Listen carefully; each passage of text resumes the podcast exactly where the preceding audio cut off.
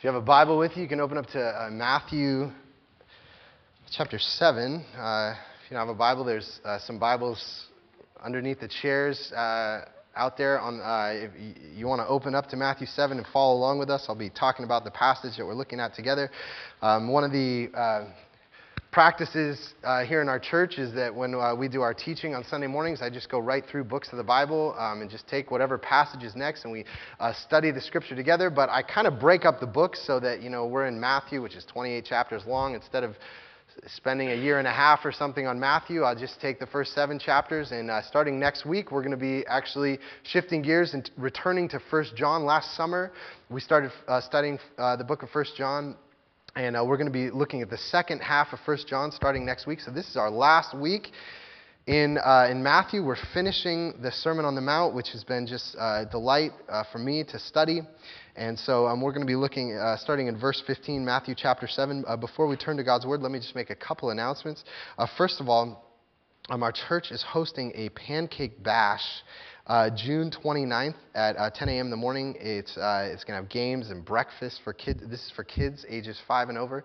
So, uh, kids, uh, get a little sheet over there, invite your friends, bring your friends. And let me just, uh, just as a church, so that you can be praying for our church and the mission of our church, um, we've been over the last probably year or two just been praying a lot about what, what is the, the direction, how, how is our church going to serve our community, especially the Birchwood neighborhood.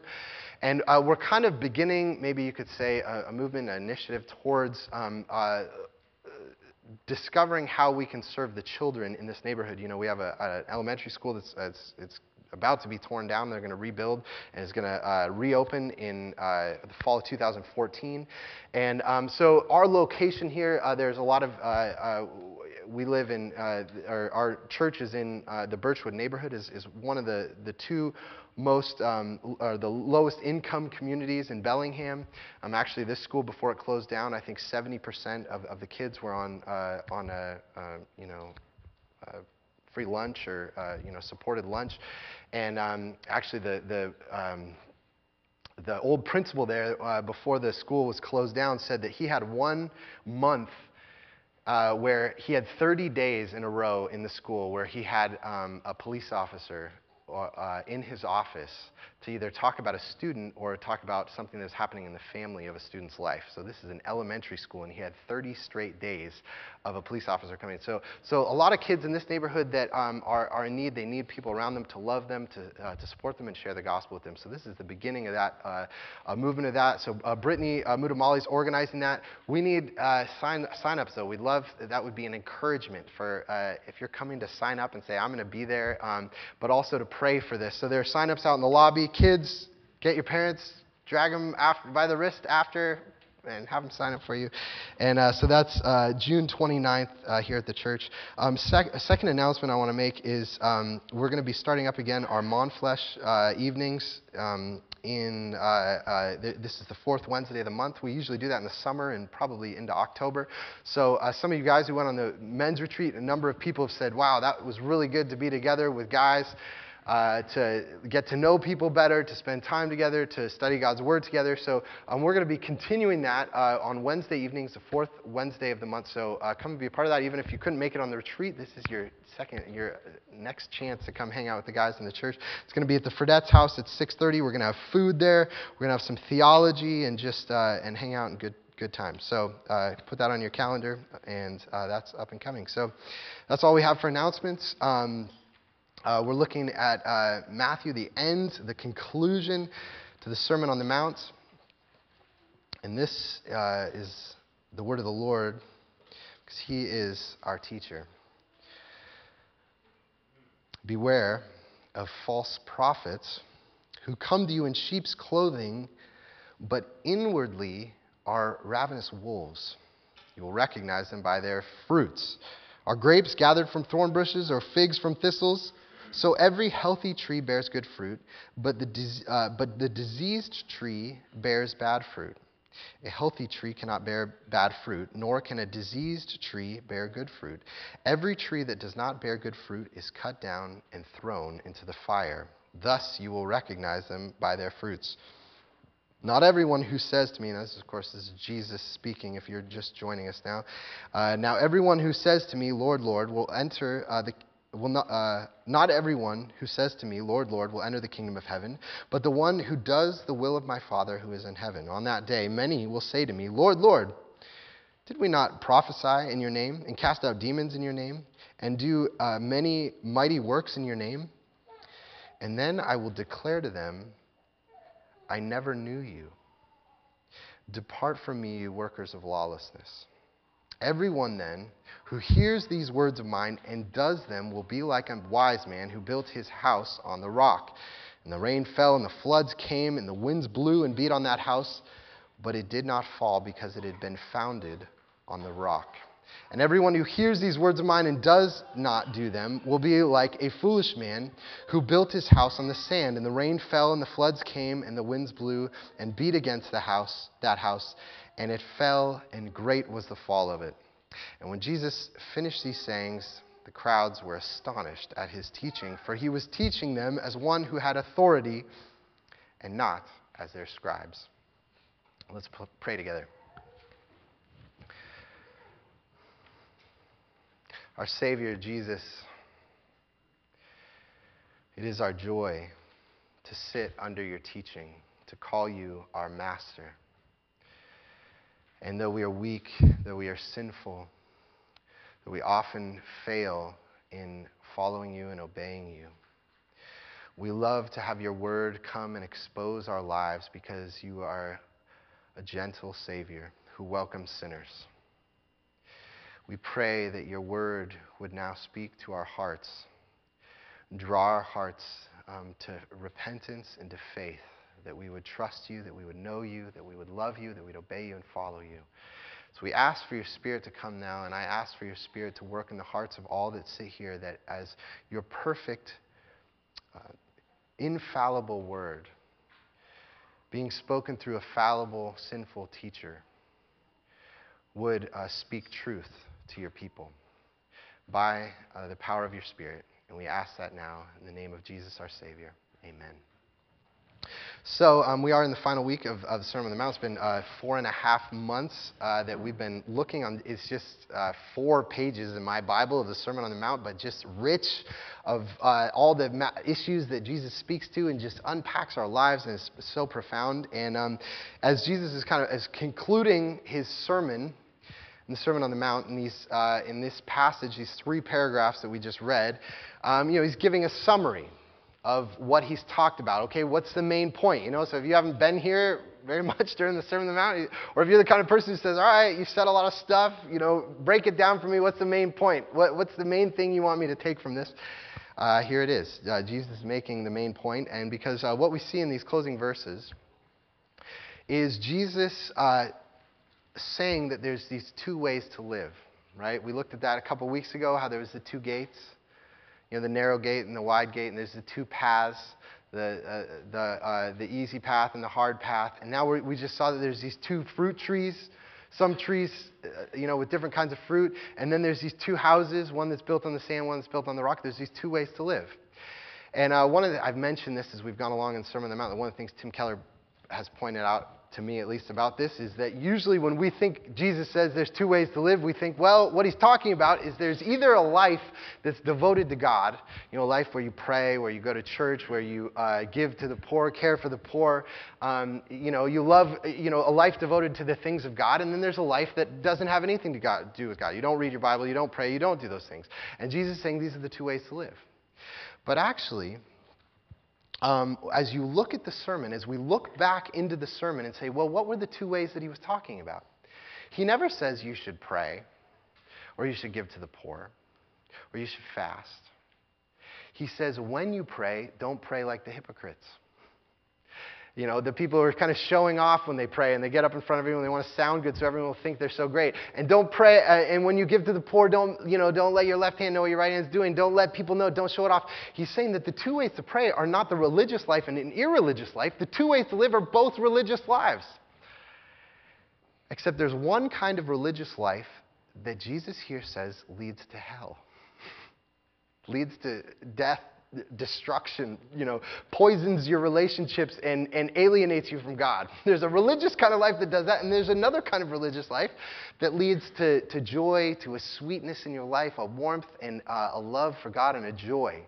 There's these two kinds of ways, and they're both a religious life, and they look the same on the outside. On the outside, because they're both praying, they're both caring for the poor, they're both going to church, they're both reading the Bible. So on the surface, they look the same, and yet there's something profoundly different about these two ways to live. What's the difference? What's the difference between the two ways? Of course, the answer is the heart. In much of Jesus' teaching, the, thing that he's fascinated with, he's obsessed with so often his, his teaching, is the human heart. What is happening in the human heart? And he says over and over again listen, who you are is not who you appear to be to everyone or who you show yourself to be to everyone. Who you are is who God sees you to be in the secret chambers, those hidden chambers way down in the depths of your soul, in your heart. That is who you really are. So you see that in, this, in that verse 15 Beware of false prophets who come in sheep's clothing, but inwardly are ravenous wolves. Jesus' concern is what is happening in your heart. And the question Jesus wants us to ask ourselves is in these concluding verses is what is the state of your heart? What is happening in your heart? Because I know, I imagine for all of you, you come here, there's a lot of things happening in your heart. Some of you, you say, well, what is going on? How does my heart feel? What's happening in my heart? I mean, some of you say, you know, I feel numb in my heart. I, I, feels kind of lifeless, uh, not excited about things. Some of you might say, I feel a bitterness in my heart. Maybe there's a, in my in a relationship with a coworker, maybe with a spouse, maybe with a kid. I feel a, a, a bitterness, a resentment growing. Some of you might feel a pride. I don't, I don't want anyone to help me. I'm sufficient for myself. Um, uh, maybe there's burdens. Maybe your heart feels heavy all the time. Maybe your heart feels weak. Maybe things, I feel like God's demanding things of me and, I, and my heart just doesn't have it. People are demanding things of me and my heart just doesn't have what they want to give. There are things uh, that are happening in all of our hearts. And um, what's the word that's describing your heart? And Jesus says, if you're my disciple, the place that I want to interact with you, the place that I want to interact with you in your life is in your heart. That's the thing that matters above all else. And so um, that's where the experience of true life with God happens, is, is in your heart. So, what I want to do this morning is uh, look at two things. How are we to understand our hearts? What does Jesus say that we're supposed to, how we're supposed to understand our hearts? And second, how do we let Jesus care for our hearts?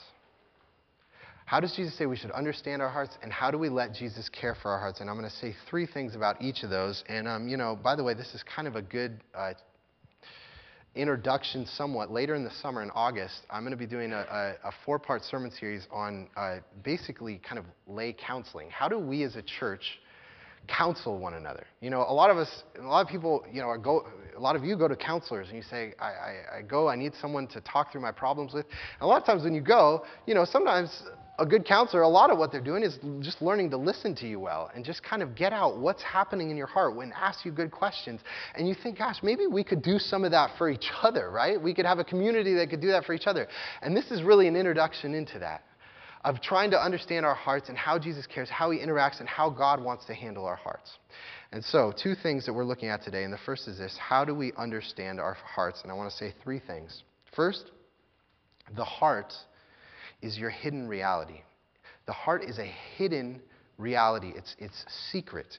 You can't see it. So, you know, now as I mentioned, you know, there's these two two fruit trees, right? These two ways to live, right? But the two fruit trees, you know, it doesn't say that one tree has fruit and the other tree doesn't have fruit.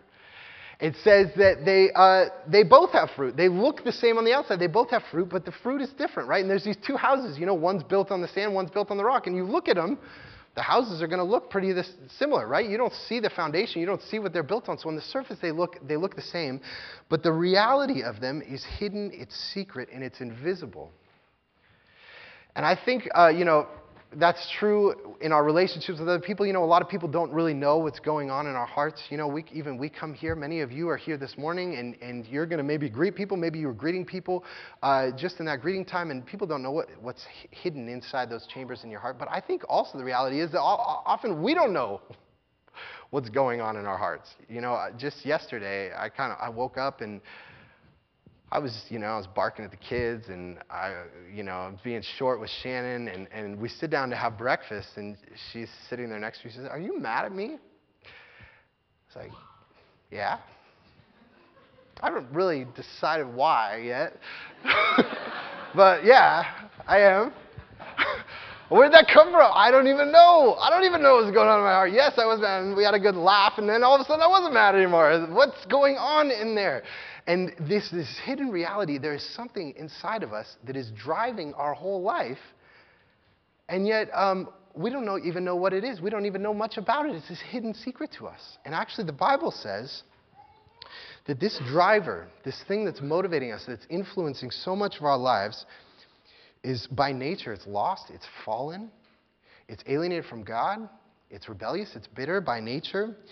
And it's something, uh, this thing that's driving our whole life, and it's something that we often pay no attention to. We just go through our life and we pay no attention to what's going on uh, in our hearts. And actually, uh, Martyn Lloyd-Jones, who was, he was a great preacher in the 20th century, in the middle of the 20th century, and wrote kind of a famous book called Spiritual Depression. And um, you know, it's another book. If, you, are interested in books on, on depression, it's, it's, it'd be a great resource. It's actually a collection of sermons. And um, in, in that book, one of the things he talks about is he's talking about uh, Christians as they struggle with depression. He says, you know, part of the problem is that um, our, our hearts, our souls, ourselves are telling us what to do. You know, your heart's telling you what to do all the time. Like my, my heart was telling me to, you know, bark at my kids and be short with my wife yesterday. And we're always just doing what it says. And he says, you know, and this is what he says in there. He says, I suggest that the main trouble in this whole matter of spiritual depression, in a sense, is this that we allow ourself to talk to us instead of talking to ourselves. He's saying we, we just do what our heart says, but we never turn around and say, you know, wait a second, heart. You've, you've said enough. I need to start talking to you. I need to challenge you. I need to ask questions about you. You're telling me what to do all the time, and I'm just listening all the time. But wait, I need to evaluate you. I need to think about you and challenge you. And that's something that we never do because it's hidden from us, it's secret from us. And if we spend our whole life and never pay attention to what are the things that are stirring inside of my heart, it could actually drive my whole life and just lead a trail of destruction, and we didn't even know that my heart was causing all that. Okay, so first, how do we understand our heart? Is that it's a hidden reality. It's something that's secret and hidden. And yet also, um, the heart is the source of your life. Your heart is the source of your life. Now, it's very common in our culture to say the most important thing you should do is follow your heart. If you're if you have dreams, you have things you want to do, I got to follow my heart, right? And on the you know, on the one hand a Christian is going to say, "No, don't, please." if anything, don't follow your heart. There's, it's full of, of deception and, uh, and selfishness. Don't just follow your heart. But on the other hand, you know, what a Christian's also going to say is actually, you're going to follow your heart no matter what. That's how you live. That's how you were built. You do what your heart tells you to. That's, that's, that's what your, your heart is your will. You always follow your heart. You have no choice in the matter. And actually, this is exactly what Jesus says in another place. In Mark 7, he says, This people honors me with their lips. He's quoting Isaiah. He says, This people honors me with their lips, but their heart is far from me. See how he's, he's, he's, investigating the heart. He's fascinated with the heart. And then he says this For from within, out of the heart of man, come evil thoughts, sexual immorality, theft, murder, adultery, uh, coveting, wickedness, deceit, sensuality, evil, slander, pride, foolishness. All these evil things come from within, and they defile a person. These things are just coming out of us we do what our heart tells us to. And I, you know, actually, this is something I'm often telling my kids, you know. Uh, one of the things that, you know, if you have young kids and you're really being diligent to discipline them, you're talking about sin all the time. And one of the little conversations I have when I'm talking to my kids, I bring them in the other room we're talking through something they did. I say, you know, look at your heart. Look at what happened. You know, you, your mom loves you. and you love her, don't you love her? Yeah, I love my mom. She's great. I think she's great. Then why did you just hit her in the face? Or why did you just lie to her? Why did, uh, you know, why did you just run away when she told you? Why did you just ignore her? What was going on? And, uh, and they say, I don't know. I don't know why that didn't. I say it just came out. It just comes out of your heart. It's because that's you have a heart of sin, and it's the source of your life, and it just tells you what to do. And, I, and this is, by the way, if you're a parent, that's the time they should be hearing the gospel over and over. Is you have a heart of sin, but Jesus takes your heart of sin, and He gives you a new heart. He gives you the Holy Spirit, and He washes the sin out of you. We can't take it. You see, and I even stand there. I'm like, you see, you can't take it out of there. You can't take it out. Only Jesus can take it out. And um, but that's the thing of our heart is it's the source of our life, and, and we follow our hearts. And this is exactly what Jesus says here, verse 18. A healthy tree cannot bear bad fruit, nor can a diseased tree bear good fruit. The tree brings forth what its nature is. Whatever it's in its nature, whatever's inside of it is just what's going to come out. And uh, Jesus says you can't help doing it. And um, and the issue, now, one of the, thing, the reasons why this is so important to Jesus is because if we don't ever attend to the matters of our heart, if we pay no attention, then what we're going to do is we're going to fill our life with all kinds of religious things. We're going to pray, we're going to go to church, we're going to, uh, you know, read our Bible, we're going to serve, we're going to do all these things, but we're never dealing uh, with the matters of our heart. And what he says is, you will be bearing fruit, right? You're going to you're going to uh, serve people. You're going to do things. You're going to go to church. You're going to sing God's praises. And yet, the fruit is going to be poisonous. It's not going to be sweet to people. It's not going to be refreshing. It's going to be poisonous. You know, it's kind of like I remember when I was a kid, there were these bushes by our house. I don't know how many times I ate these berries. They just look so good. I, they have to be good. They have to be good. And I never learned. And I said, I'm going to try it again and I, they probably could have killed me. I don't even know. You know, there's some berries, but I just keep eating. They were bitter and sour, and yet they looked good. And that's what Jesus is saying: is we can fill our life with religious things, but if we are never attending to the matters of our heart, the, the fruit will be will be poisonous, and uh, it will look good, but it won't uh, it won't taste right. It won't have that flavor, that sweetness, that refreshment that fruit should have. That we won't be that to other people. And uh, actually, and that's why our heart needs to be transformed by the Lord. And, and I, you know, I had a good friend in, uh, in high school, my best friend actually, he was a Mormon. And, uh, I, and I haven't talked to him in a while. He's a sweet guy, love him. And we would have lots of conversations about the Bible and God and things. And most of the conversations didn't go anywhere because I would just say, oh, you know, you think you're going to have your own planet? And, and, you know, and he'd always get, why you talk, you speak so meanly about my, uh, uh, about my religion. You know, why don't you be kinder to me? And so, you know, we never really got anywhere, so we just talked about other things. But um, I, later in college, we had this conversation where I was talking to him about how grace transforms your heart. That when you realize I'm, I'm, a, I'm a deep sinner. I can't change my heart. I can't take the sin out of my heart. I'm just bitter. I'm proud. I'm, I'm resentful. I'm, I'm selfish. All these things just come out of me. I can't change it. And yet God forgives me. And He loves me. And his love transforms my heart so that when I go out, I actually want to love people. And I'm not just doing good things, I actually care about people. And I'd never, he'd never opened up to me before. And then all of a sudden he opened up, he said, You know what? I look at my religious life, and you know, I go to these, uh, this old folks' home every week, and I care for these old people. I don't love them.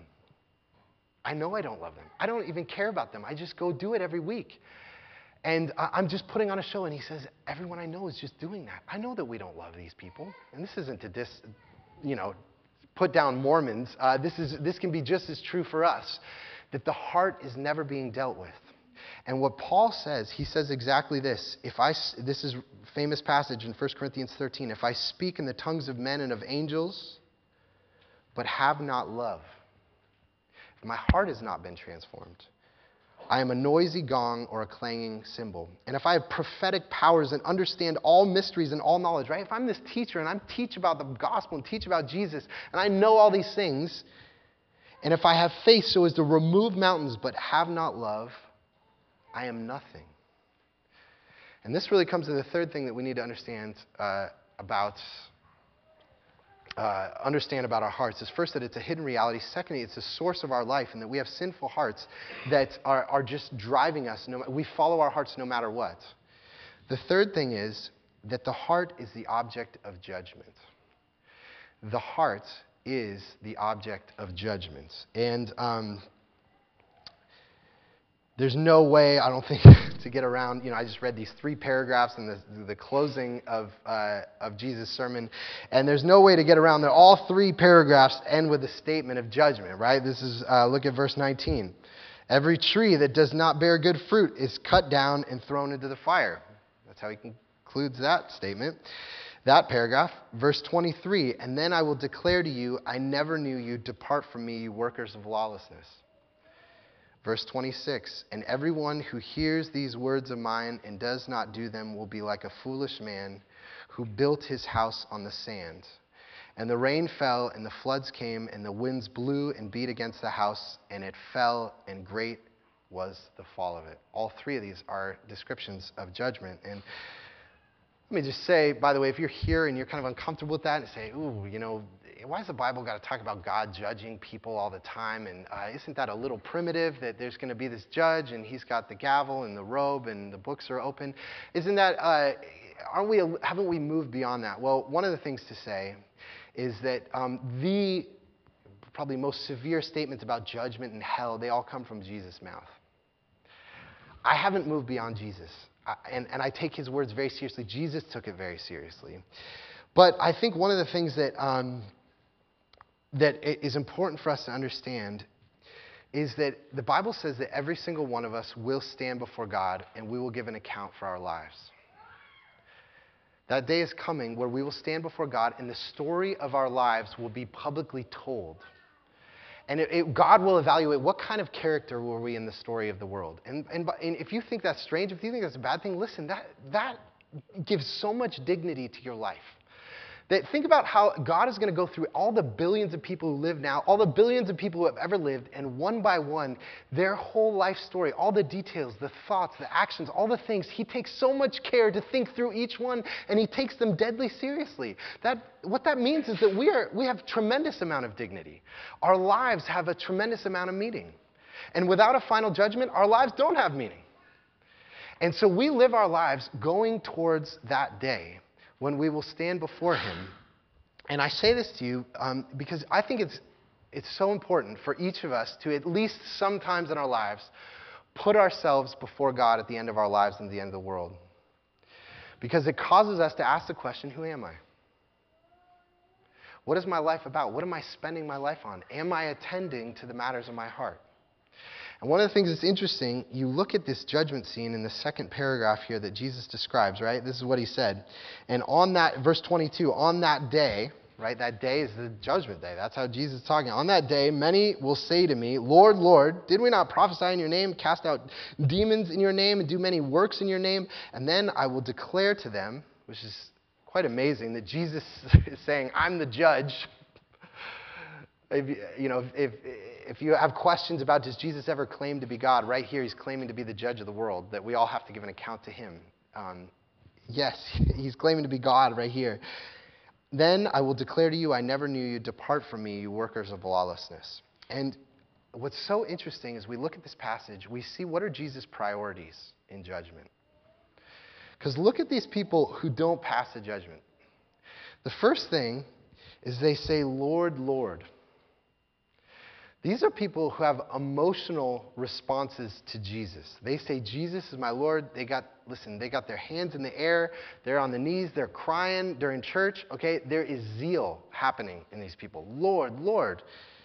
And then it says, uh, Did we not prophesy in your name? These are people who know the mysteries of God. They have studied the Bible and they've explained it and they can explain it to people and, and, uh, and they're teachers. And they're Christian teachers, right? It says they do these in the name of Jesus. These are Christian teachers with zeal and hearts towards God. And then uh, he says, and, and we cast out demons in your name and did many uh, mighty works in your name. These are people who are doing Christian ministry. They've actually gone out and they've helped people. They've helped the poor, the people who are, who are weak and hurting. They are doing good things. These are people that, on every account, you would look at them and say, that is what you're supposed to be as a Christian. That's what a Christian's supposed to be. And uh, I would, of course, we would say these are all good things, but these are not the things that were a priority to Jesus. He says in verse 23, and then I will declare to them, I never knew you. I never knew you. And, uh, you know, you might uh, even, you know, look at someone like me. I started a church. I get up and teach the Bible every week. I'm talking about Jesus all the time. And what Jesus is saying to me in this passage is all of that, when you come and stand before me, I could care less. Now, he cares. He cares. But I'm, you know, I'm overstaying. I could care less. It's not my priority. The question for me is what did you do about your anger? Were you working on loving your wife more? Did you address your fear of man and wanting to pe- please other people? All the things in your heart, did I ever have access to those? Or did you pay no attention to those? Were you just doing religious things and never gave me access to your heart? I never knew you. And this is, uh, are you dealing with your heart? And this is the judgment. I never knew you. The defining, this is what Jesus says the defining thing of your whole life, the most important thing is does Jesus Christ know you? Now, that might be kind of an interesting question because Jesus is God, right? And Jesus, so you'd say, Jesus knows everything. Of course, he knows me. What does that mean that he, he I never knew you? Now, I, this is one way to maybe understand it. You know, you could imagine that um, maybe you work with someone who you see every day, they're, they're, um, they're maybe moody, maybe they're angry all the time, maybe they're critical of other people, uh, you know, maybe they're, maybe they're lazy, maybe they don't, they don't care for other people, they don't serve other people, and you know that all these things are true with them. And maybe even know more about their, their family or their life, and you know quite a lot about them, but there's kind of a distance there. And then one day, that person comes up to you and they say, You know, it occurred to me, I'm really angry. There's something wrong with me. I just cut other people down, and I've cut you down, I wish I wasn't like that. You didn't learn, you know, and they start telling you all about their life, and you say, Well, you know, I work with you every day. I knew all that stuff. but until they came and did that to you, you would say, I never knew them. But I knew them in a new way. We were close, we were intimate. There was intimacy. Something transforms. It's not that Jesus just knew you, knew about you, but that he knew you relationally. And that what Jesus is saying is that the center of all life is about this kind of intimacy. And let me just say to all of you, there, I have to ask you this question. I, I love you. I really do. If you were to stand before Jesus today, would you hear those terrible words? I never knew you. We never dealt with your heart. It was just a, it was a show of religion. It was a going through the motions. Have we talked about those things? Have you opened them up to me to talk to me? And uh, let me just say, this is not a salvation by works that you need to perform for Jesus. Listen, Jesus will overlook multitudes of sins, of, of, you know, greed or whatever's in our hearts. He's perfectly willing. He's died for all of them. He's covered them. But he said, Will you bring them to me? Will you let me address them? Will you let me deal with them? And um, the question is if we really believe in God's love and, and His goodness and His grace, then are we going to let Him handle our hearts? So this leads to the second question. The first, the first question is what, how, can we, how do we understand our hearts? It's a hidden reality, it's a source of our life. It, we just do what it says, and it's the object of judgment. But, but second, how do we let Jesus care for our hearts? How do we let Jesus care for them um, if, if our hearts are so vital? Your heart is so vital to your life, right? It, it, it, it informs all your relationships, it, it, it informs your sense of contentment with your life and a sense of peace, your work, your purpose, your family, your marriage, your children. All these things are influenced by your heart. And so we need, how does Jesus care for them? Three things. The first is this Jesus forms your heart through teachers. The first thing is that Jesus forms your heart through teachers. Now, uh, it's kind of interesting. We get to the sermon on the end of the Sermon on the Mount. Sermon on the Mount is about uh, being a disciple of Jesus. How do you live in his kingdom? And then he has this thing about the false prophets at the end, right? He says, verse 15, beware of false prophets who come to you in sheep's clothing, but inwardly are ravenous wolves. You will recognize them by their fruits. And Jesus said, you need to beware of who's influencing you Who's kind of your guide? Who's your teacher? Who's instructing you about your life? Who do you admire? Who do you want to be like? Right? Because there's kind of this big argument you know, about our hearts and our nature, the, the, um, the nature versus nurture question about our hearts. You know, some people say, are you just born a certain way, or do you kind of learn uh, certain patterns from people and from your parents, from your family, and from relationships? Of course, the Bible says both these things are true. Both these things shape you. Um, but Jesus is uh, I, assuming here that in order to care for your heart well, you need a guide. You need someone guiding you, someone speaking into your life, someone addressing things, showing you how to handle your heart. And, uh, you know, I know, I, I, look at over the course of my life, there's been, uh, God has brought many guides at different times. Of course, you know, my parents are, uh, my, um, the, um, sorry, caught him sleeping. All right, so, uh, love him. But, you know, of course, my, my parents were the first guides in my life. Um, they taught me to, to interact with people, how to understand myself. They gave me a sense of security uh, uh in my own life. They loved me, they believed me, they supported me. But I've also had p- pastors who, uh, uh, you know, my first pastor was Earl Palmer, a big church down in Seattle, who I never met him, but he, you know, he taught me to love to read. He taught me to love C.S. Lewis. He taught me about expository preaching, what I'm doing right now, where I go through the Bibles. Bert Hitchcock was my pastor out, in, uh, out at Wiser Lake Chapel. He taught me to love the church and how my heart needed the church. He taught me about grace. And I've had uh, Mike Kelly, who was here last week. He, he taught me how to be a pastor, how to love people, how to counsel, how to do all these things. You need people in your life who are instructing your heart how to live, how to think, and how to love. And um, who are those people? And let me just say something about all these, all these people. Uh, besides my parents, all the other guides that I've had in my life were never people that sought me out.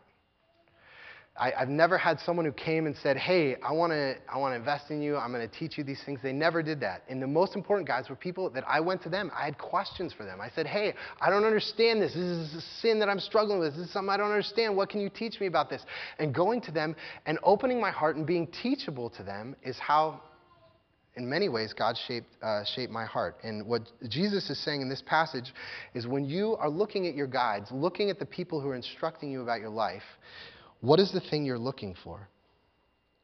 You're looking for good fruit. Look for good fruit. And what is good fruit? Paul tells us in Galatians chapter 5 love, joy, peace, patience, kindness, goodness, faithfulness, gentleness, self control. When you see those fruits in someone, find those people and put yourself around them and ask them about their life. Ask them what God's teaching them and learn from them. Okay? So, first, Jesus forms us through guides. Second, for, through teachers. Second, Jesus forms your heart through relationship.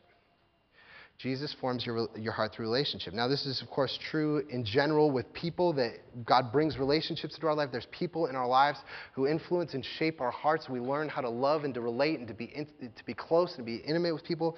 But fundamentally, your heart is made for relationship with God, right? That's what he says. To, you know, depart from me. I never knew you. We didn't have a relationship. Jesus is demanding intimacy above all else. And I think for some of you that's frightening, right?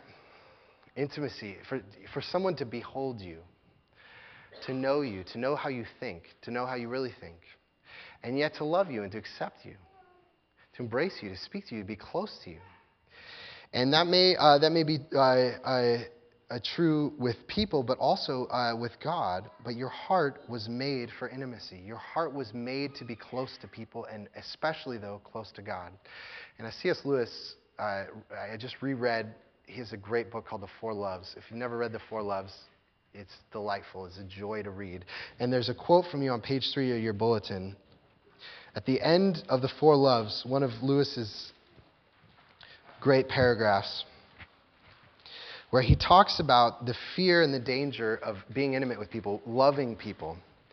But he says that there's an even greater danger in not loving people, and not being close to people, and not being intimate, especially with God. And this is what he says To love at all is to be vulnerable.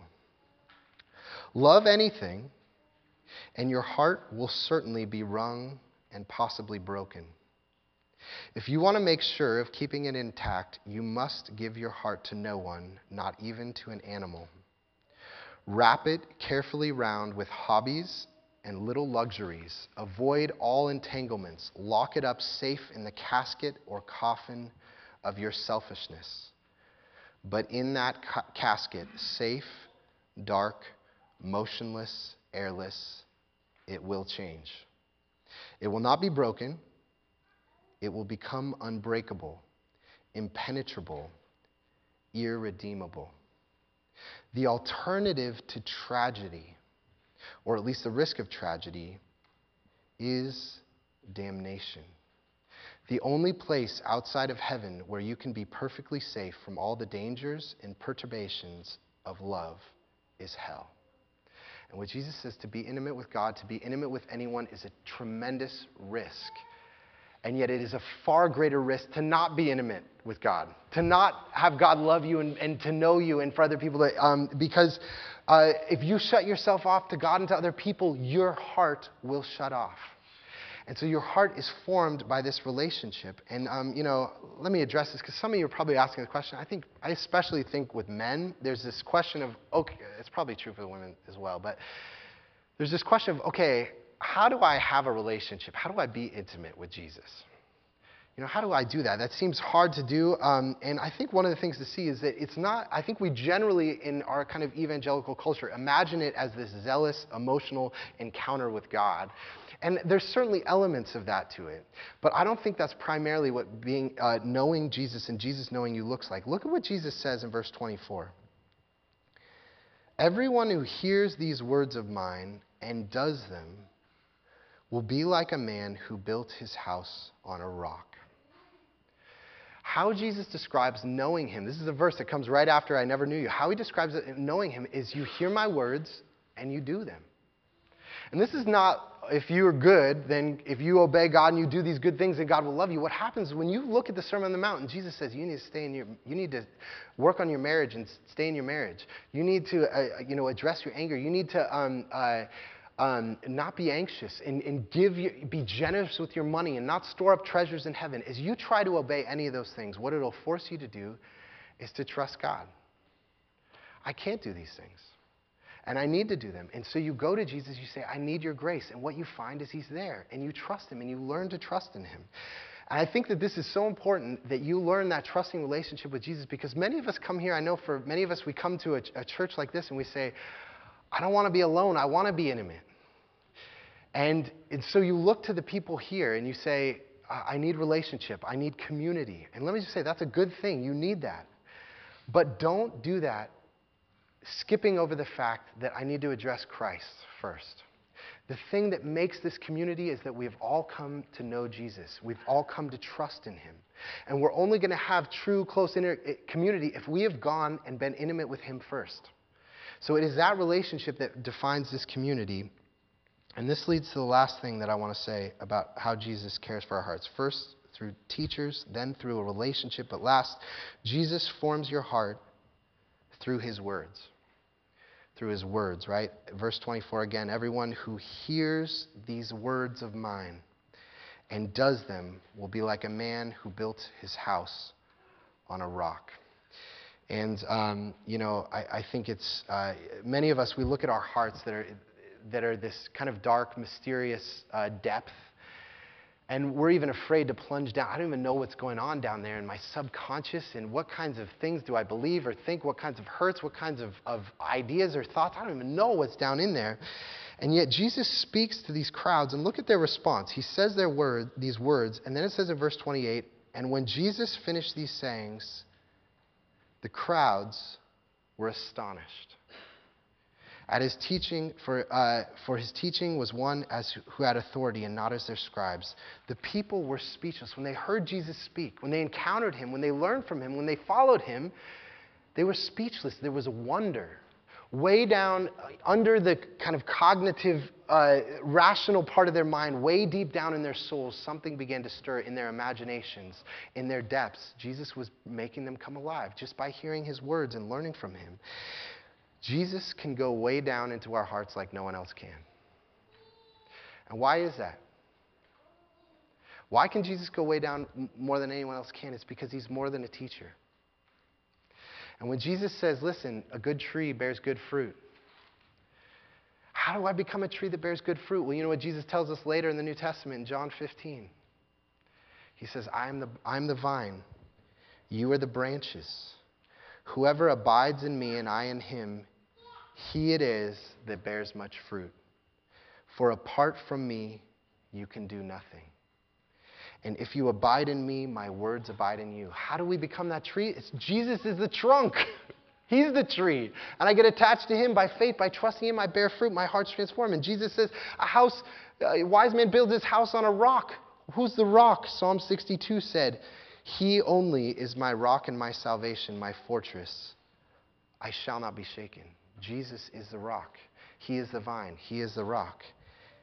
He's the one who can plunge down into our hearts and give us a new heart. And as I said to my kids, take our hearts of stone and give us a heart of flesh. Give us a new heart that's filled with His Spirit. And so, as uh, I'll close with this from Proverbs 20, verse 5 The purpose in a man's heart is like deep water, but a man of understanding will draw it out. Our hearts are deep waters, they're mysterious, but Jesus is that man who can draw them out and transform and come in supernaturally so we don't have to figure out everything in our hearts. His love transforms us. And so when we believe, when we trust in Him, our hearts become new. Let's pray together.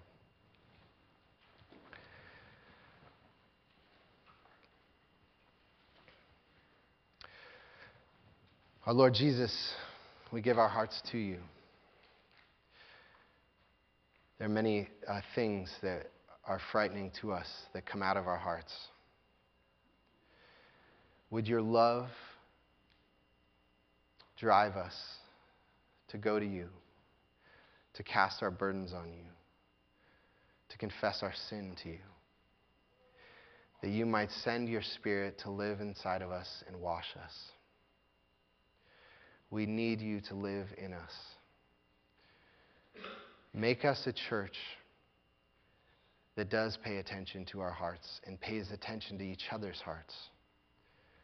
That we may be the wise men who build our house on the rock, that we may be trees that bear good fruit.